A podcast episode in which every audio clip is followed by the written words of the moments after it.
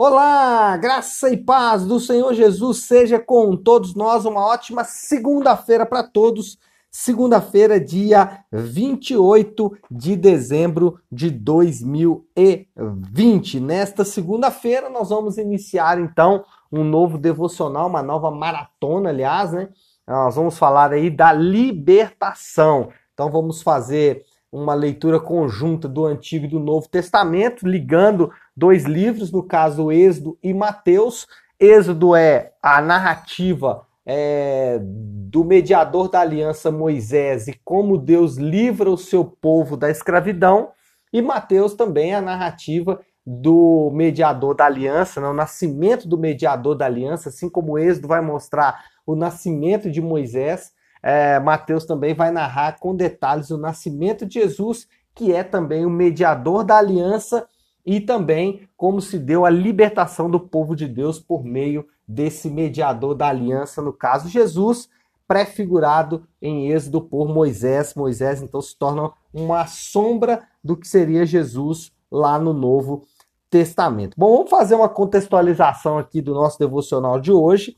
É, a primeira coisa que a gente precisa entender é que o povo de Deus que estava oprimido, preso, sendo escravizado por um sistema cruel de trabalho e também de vida. É o que nós vamos ver aí nos capítulos 1 e 2, a narrativa de como o povo de Israel vivia no Egito é muito clara, mostrando que eles eram escravos, que eles estavam presos nesse sistema montado pelo, pelo Império Egípcio, é, do qual eles tinham uma vida muito dura e muito complicada. Deus, no capítulo 3, mostra que Deus ouviu o clamor do seu povo e manifestou-se para Moisés, é, é, manifestou-se a Moisés para manter os seus planos redentivos. Ou seja, Deus tinha os seus planos e no capítulo 3 ele mostra esses planos para Moisés, ele revela esses planos para Moisés, os seus planos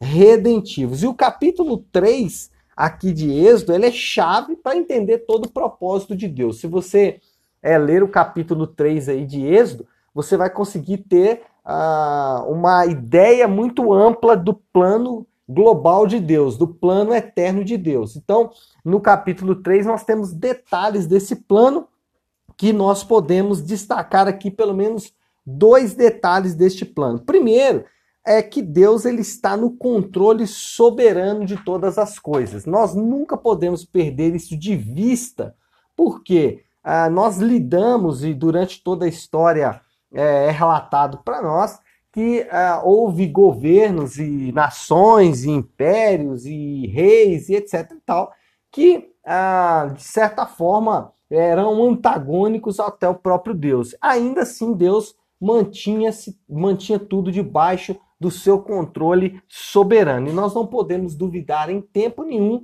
de que Deus está conduzindo de forma soberana os seus planos. Ele está é, conduzindo a humanidade em direção ao cumprimento dos seus propósitos. E aí eu posso, a partir disso, aferir duas verdades. Primeiro, que Deus está no controle do mundo, né? mesmo do Egito. Então, aqui, é, o Egito, o faraó achava que ele estava é, governando e fazendo tudo da forma como ele queria, mas no fundo ele era uma marionete no plano de Deus. É, isso não exclui a sua responsabilidade, é, especialmente com relação ao pecado, mas Faraó ele não sabia, mas estava trabalhando para Deus. Isso também é uma realidade nos dias de hoje. Nós precisamos saber que é, o mundo e todos as, os seus sistemas eles estão trabalhando para o cumprimento do plano de Deus, nem que seja para mostrar ou para revelar a maldade humana,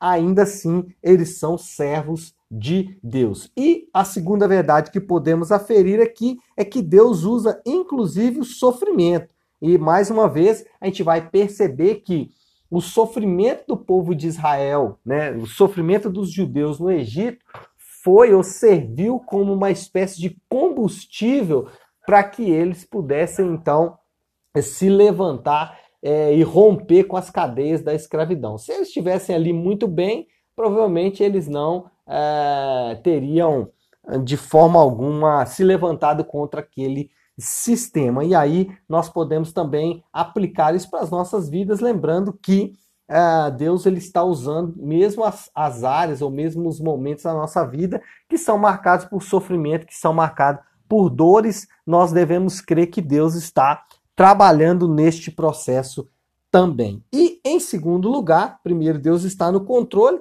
Em, em segundo lugar, Deus escolheu Moisés e escolheu Moisés, por isso o preservou. Né? Moisés não foi preservado simplesmente porque Moisés era bonitinho ou porque Moisés era da tribo de Levi. É, não havia mérito algum em Moisés, não havia mérito algum na preservação de Moisés.